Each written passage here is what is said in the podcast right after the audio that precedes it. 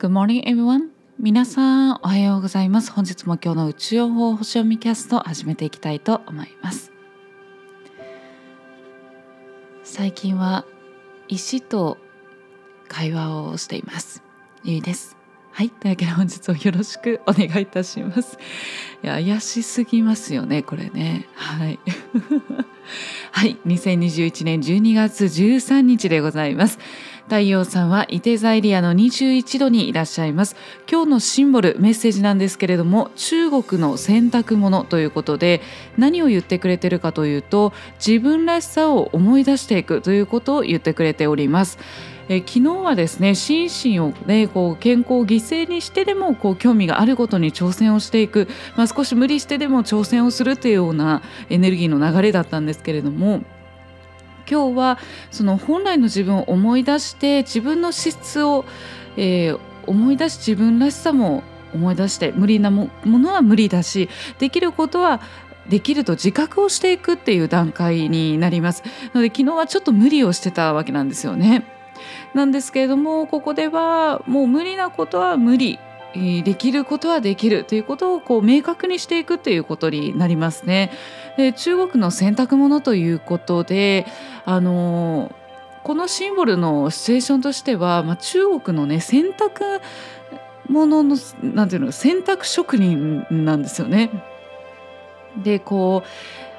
いて座というのはまあ海外っていうのがねテーマにありますのでこう海外に出て、えー、もっとこう新しい自分になれるような気がするわけなんですよ。やっぱりこう旅行とかね、えー、行くとなんか新たな自分に新しい環境だと新たな自分になれるような気が、えー、するじゃないですか。えー、なんですけどしばらく経ってくるとその自分が中国の洗濯職人であることを思い出すわけですね。えー、例えばそのずっと海外に行ってで改めて、えー、自分の古い、えー、生活であったりだとか馴染んできたものを思い出したりまたはそのえー、私たち日本人であればずっと海外に生活していることで改めてその日本の良さを思い出していく、えー、日本の尊さ、えー、美しさを思い出していく、えー、改めて感じるそして自分の資質を改めて、えー、気づいていくっていうことが、えー、起こるわけなんですけれども。なのでその自分が何者なのかそして自分の資質っていうものを改めて思い出していて私には何ができて私には何が無理なのかどこからは、えー、自分にとってはストレスになってしまうのか、えー、すごく自分に負担をかけてしまうのかっていうことをこう自覚していくっていうことですね。で今日の天体なんですけれどもお月様が引き続きですねお羊座にいらっしゃいましてそして、えー、サポートのエネルギーとしては、えー、ベスタですねかまどの女神メスタ、えー、そして土星、ええー、そして太陽ね今日の太陽のエネルギーもサポートのエネルギーとして仲良しの角度をとっておりますので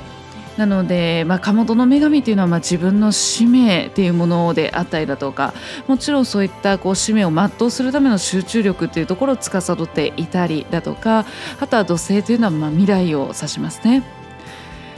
そういったその未来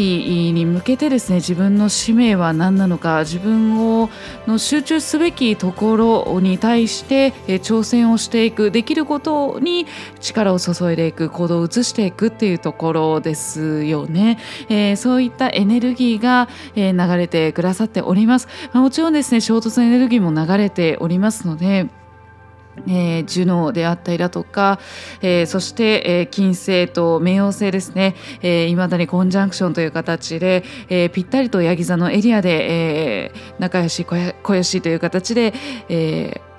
お二天体ですね、はい。えー、くっついておりますけれどもそちらちょっと衝突になってますので、まあ、いろんな意味でいろんなものがこう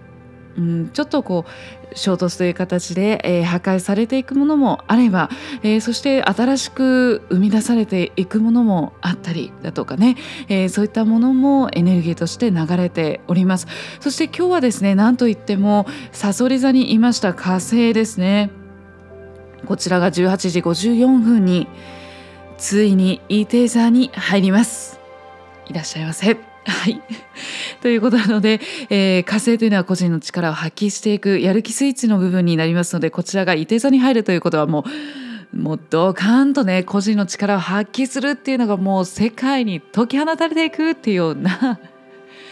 もうさすいさんの時はこうなんかもう奥底でうごめいている情熱みたいな感じだったんですけどそれがもうドカーンとね解き放たれていくみたいな感じに なっていきますので皆さんの中でも